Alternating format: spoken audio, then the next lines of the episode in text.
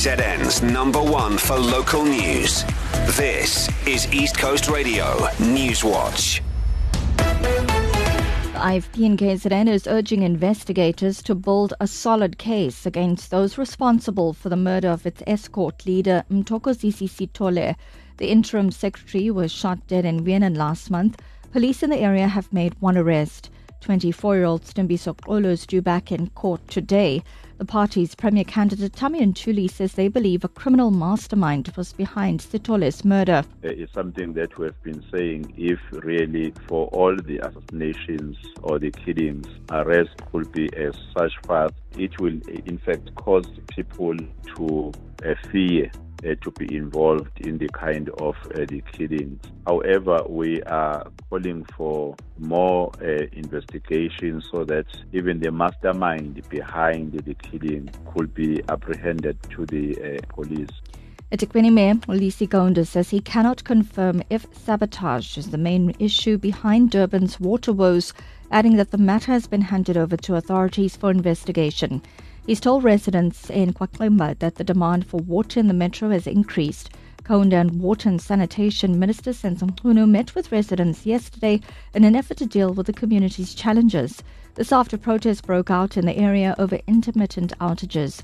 Mchunu told residents that they're trying to find lasting solutions to the water crisis.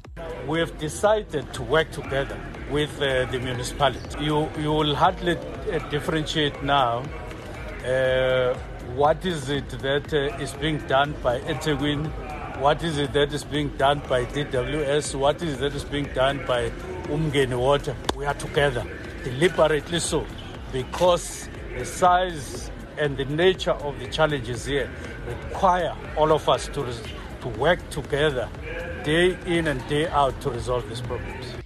Meanwhile, Kaunda says the construction of a Takealot distribution centre in KZN will create new jobs for thousands in the province. The e-commerce firm has announced the development of the state-of-the-art facility at the old Corobrik factory site in Avoca.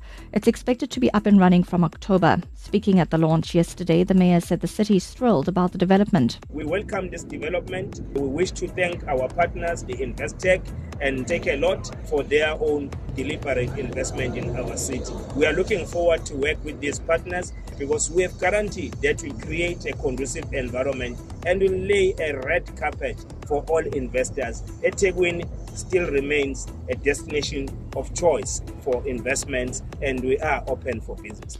And world marathon record holder Kelvin Kiptum is being laid to rest in his home country of Kenya today. The 24 year old died in a car crash earlier this month. In October, the father of two shattered the marathon record in Chicago, stunning the world of athletics.